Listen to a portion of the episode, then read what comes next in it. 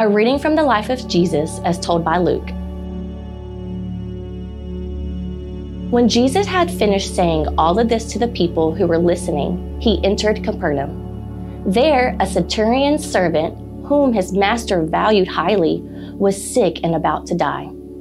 The centurion heard of Jesus and sent some elders of the Jews to him, asking him to come and heal his servant. When they came to Jesus, they pleaded earnestly with him This man deserves to have you do this, because he loves our nation and has built our synagogue. So Jesus went with them. He was not far from the house when the centurion sent friends to say to him, Lord, don't trouble yourself, for I do not deserve to have you come under my roof. This is why I did not even consider myself worthy to come to you. But say the word, and my servant will be healed. For I myself am a man under authority, with soldiers under me. I tell this one, go, and he goes. I tell that one, come, and he comes. I say to my servant, do this, and he does it. When Jesus heard this, he was amazed at him. And turning to the crowd following him, he said, I tell you, I have not found such great faith, even in Israel. Then the men who had been sent returned to the house and found the servant well.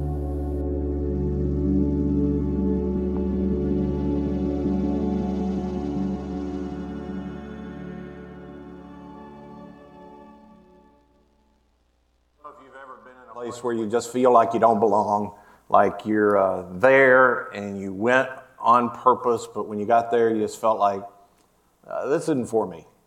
Uh, I don't fit in in this place. It's, I just like a fish out of water. Uh, when, when Jesus found me, I, I was a complete wreck. I mean, I don't imagine there's anybody in this room that would have recognized me uh, if you knew me then. But I mean, I, I grew up in a place and I knew I couldn't stay there anymore. And so I left that place and I knew I could never, couldn't go back. And in the midst of all that, uh, Jesus found me. And when he found me, it was pretty clear to me that I needed to turn my life and my will over to him.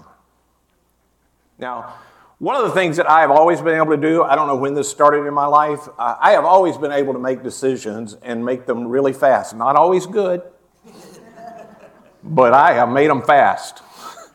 you need some decision made fast, I'm your dude.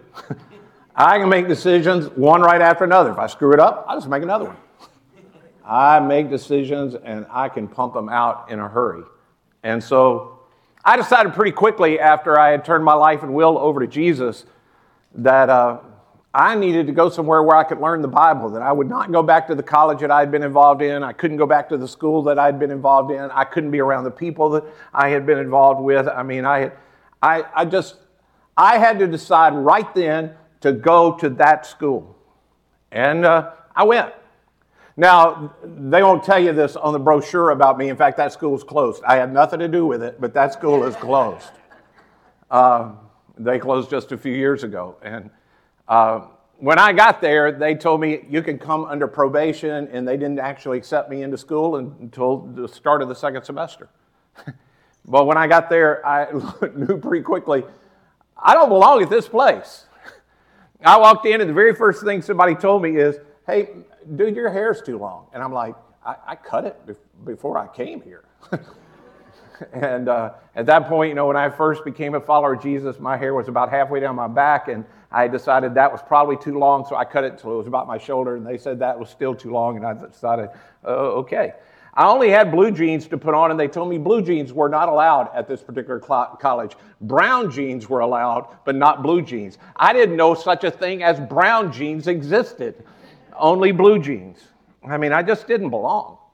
Everywhere I went, people, uh, they'd tell me things that about the way life was. I'd go into classes and I'd fake like I knew the Bible and listen to people. I knew nothing.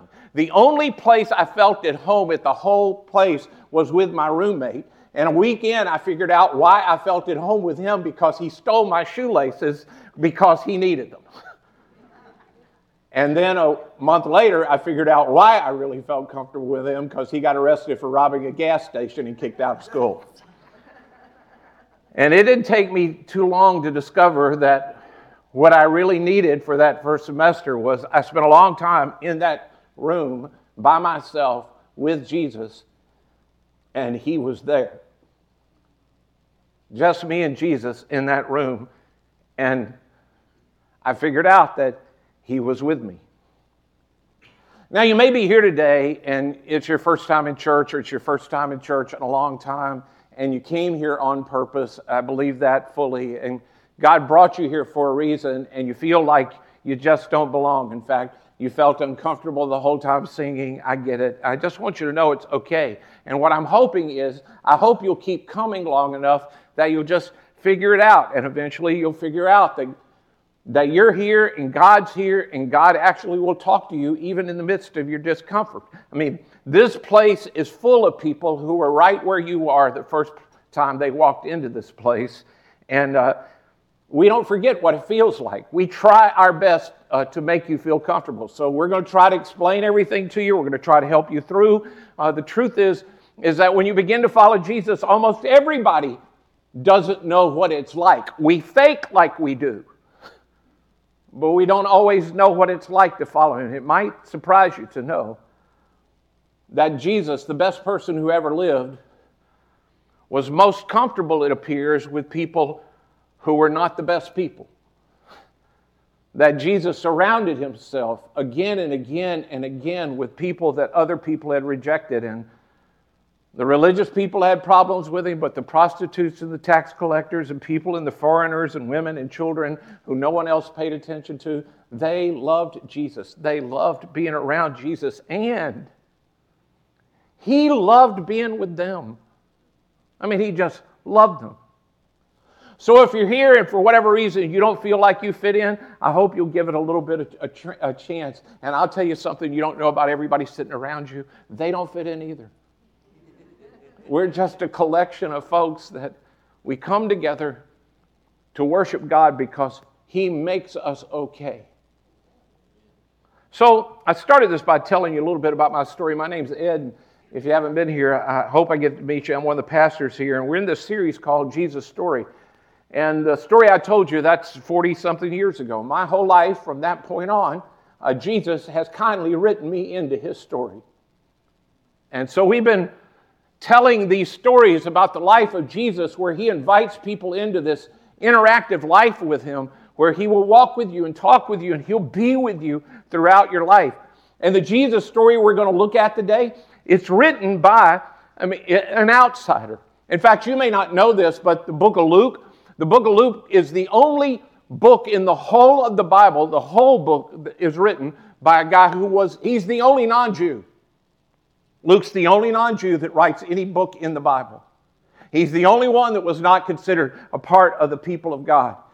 And Luke loves about writing about uh, uh, outsiders. He continually is writing about prostitutes and tax collectors and sinners and women who the Jewish people would have ignored, uh, foreigners that we learned about last week. And today we find another outsider that you just heard about that we're going to learn from.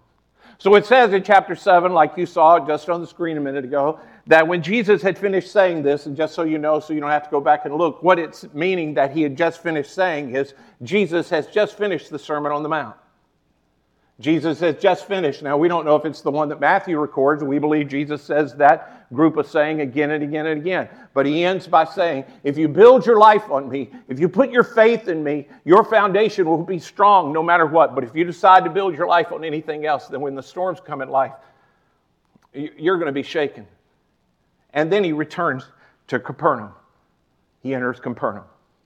Now, Capernaum is a town that you can still go and see today. In fact, uh, the only time that I've been in the nation of Israel 15 years ago or so, one of our visits was to Capernaum. And they've uncovered those black basalt uh, kind of streets where you can walk on and you can see the rocks exactly where Jesus was. It's this archaeological site in Israel, and you can walk through the streets and you can see it. They believe at the time it's about a city of 2,000, and most people, most scholars believe this is where Jesus made the headquarters for his ministry when he's in Capernaum. He's from Nazareth, which is just a little village. It's like Turin to Noonan. Uh, Nazareth is just this little community. But Jesus made his home in Capernaum. In fact, uh, Peter's from Capernaum as well. And so he's centering everything around that Galilean ministry. It takes place there. We're told in the text that the centurion's servant, uh, he has uh, the master, the one he valued highly, is sick and he's about to die. Now, not only is Luke an outsider, he's not a Jew, but Luke's also a physician. And so, what he wants you to get out of this is this servant's in trouble. He's not going to make it. And because of how we think about masters and servants, because you put that in terms of slavery in the South, you, you tend to think of it that maybe the master doesn't care. But it's pretty clear the centurion loves this servant. I mean, we have history that you can go back and read if you you know, want to about the Romans, and Romans would actually often adopt servants to will their property to instead of giving it to their natural born children. They would adopt servants that they loved that had become great servants, and they would will their property to them, write them into the will. So you, you might be thinking I'm stretching it a little bit, but this centurion thinks about this servant. We don't know if it's male or female, but he loves them like you love your son and daughter. And even though he's a military guy and he's probably really tough, he's serving in a region where he's far away from Rome. He's often in danger. When his servant got sick, it's his number one priority. Now, we find out first that he goes to the local Jewish leaders. In fact, we're told that he asked them to go to Jesus and ask Jesus to come heal the servant. Now, if you aren't one of the people that, you know, we were told just recently that a whole bunch of men are reading about Roman history, I don't know why. If you're not teaching the Bible, you read about Roman history, but we're told that that's a thing in our society right now. If you don't, well, aren't one of those people, you probably don't know about centurions. A centurion is a military man who's over 100 men. That's the century part of centurion. He is over 100 people. And he is the highest ranking non officer in the Roman army. In fact, if you're a Roman citizen, but you weren't born of the elite status, he's as high as he can go.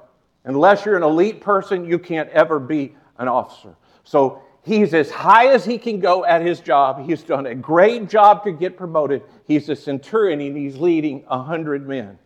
I mean, these centurions, they're the backbone of the Roman army that had, uh, that had conquered the, the world. They're good leaders. They understand the guys that they're leading. They understand how to relate to the officers that are above them. They are the key to the whole thing. This guy wants the Jewish leaders to ask Jesus to help him. And and it makes a, he makes a case that it would be a problem for, the, for him to go directly because the, the Jewish people hate the Romans. The Romans at that time would be what we would now colloquially call a peacekeeping force. But just like today, if you're from the country where the peacekeeping force is, what you call them are invaders. They were people that didn't belong in your country and you wanted them to leave as soon as you could. And they hate, hate, hate the Romans. So imagine now you're a Roman centurion, you've got 100 men, you're in a city of 2,000, there are a bunch of villages around. Everybody around you hates you. It's 100 to 2,000. Everybody around you in the surrounding neighborhood, they hate you. What do you do with your men? What do you do in that kind of situation to keep peace? What do you do if you're really, really smart? Well, we're told what he did in verse 4. When the Jewish leaders come to Jesus, they pleaded earnestly with him, This man deserves to have you do this because he loves our nation and he built us our synagogue. Years ago, when I was on the trip to Israel, you can actually still see this foundation that these military guys laid. Now, there's another synagogue built on top of it. It's 500 years in the future from this date, but you can still see the foundation of this. They've dug it up on the side. So, this very smart Roman leader wants to keep peace. And instead of having his young, cocky military guys walk around with their swords everywhere, he says, Hey, guys, We're going to lay a foundation for this synagogue. And he puts them to work. And the Jewish people in the town, they loved him. They were so thankful for him. He had his men go and put their hands mortar and foundation to build a place of worship. And it got him great favor with everybody in that community. So they come to Jesus and they say, Jesus, please come, help this guy. So Jesus goes with them. Jesus was not far from the house when the centurion sent friends to say to him, Lord, don't trouble yourself, for I do not deserve to have you come under my roof. That's why I didn't even consider myself worthy to come to you. But say the word, and my servant will be healed. Just say the word.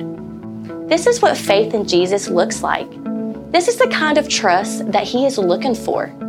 It's quite a contrast to what has become the common way to talk about it in our generation. Faith is not a power unto itself. It's for sure not the way you make the God of the universe do your bidding. Faith, as described in the Bible, is the way human beings interact with God. It is the way we live the interactive life. It's the way I open myself up to doing the will of God. It's the way we allow God to bring us into the great story that He is telling in the world. We trust in Him we put our faith in Him and His will and His way. We ask and we trust that if He will just say the word, impossible things become possible and our lives are transformed. This centurion is a commander of men. He knows what can happen when you have actual authority and you give a command. He is saying that Jesus can command sickness or the spiritual forces behind the sickness to leave so that his servant can be healed. Where in the world would a Roman centurion get this idea that Jesus could just speak health into existence? Maybe from another man from Capernaum who had an interaction with Jesus before the centurion ever met Jesus. He was a businessman who traveled to a place called Cana, about 13 miles up in the hills. Cana is a place where Jesus did his first miracle, turning water to wine. About a year after the event, this man from Capernaum had come to Cana because he heard Jesus was there, and this man's son was sick. Jesus' disciple John remembers that this man went to Jesus and begged him to come and heal his son who was close to death. And how does Jesus respond? Well, he kind of gets salty with the guy and says, Unless you people see signs and wonders, Jesus told him, you will never believe. In other words, what makes you think I need to come to your house? Don't you have enough faith to believe that even if I am 13 miles away, I can speak the word and he will be healed? Now, Jesus isn't really kicking the guy when he's worried about his son. There's a crowd around Jesus, and he is actually rebuking the entire crowd of people because they just want to see a miracle. They just want Jesus for what they can get out of him. They want faith to be a power they have over Jesus. They don't want life with him, they want his power. A lot of people are still that way. Maybe if you're honest, you're like that. You come to church and you pray, and you think, if I pray and read my Bible and go to church and give some money, then God will bless me. But this is not what faith is about. We don't come to Jesus for what we can get out of Him. We come to Jesus to do life with Him because of who He is. When you come to Jesus for who He is and not for what you can get out of Him, you will get far more than you ever imagined. You'll find that He is the treasure he is the ultimate blessing. What if Jesus is more than you can imagine? What if today you come to church and you want something from Jesus, but maybe you have some expectations of Him? What if He's more than you imagine? What if He's greater than just what you want out of Him? That's what this rich man found out. Jesus said to him, Go, your son is healed. So the next day, He's on the way home and his servants meet him on the road. They said, Hey, good news! Your son has been healed. And he realized that it was the exact time that Jesus said the word. And we're told, so he and his whole household believed. And I bet the word spread throughout his hometown of Capernaum about this Jesus who could heal people at a word. I bet he told everyone who would listen. And now Jesus is in Capernaum. And there's a centurion in that town in a similar situation. But this time, the person asking for the miracle knows who he's dealing with.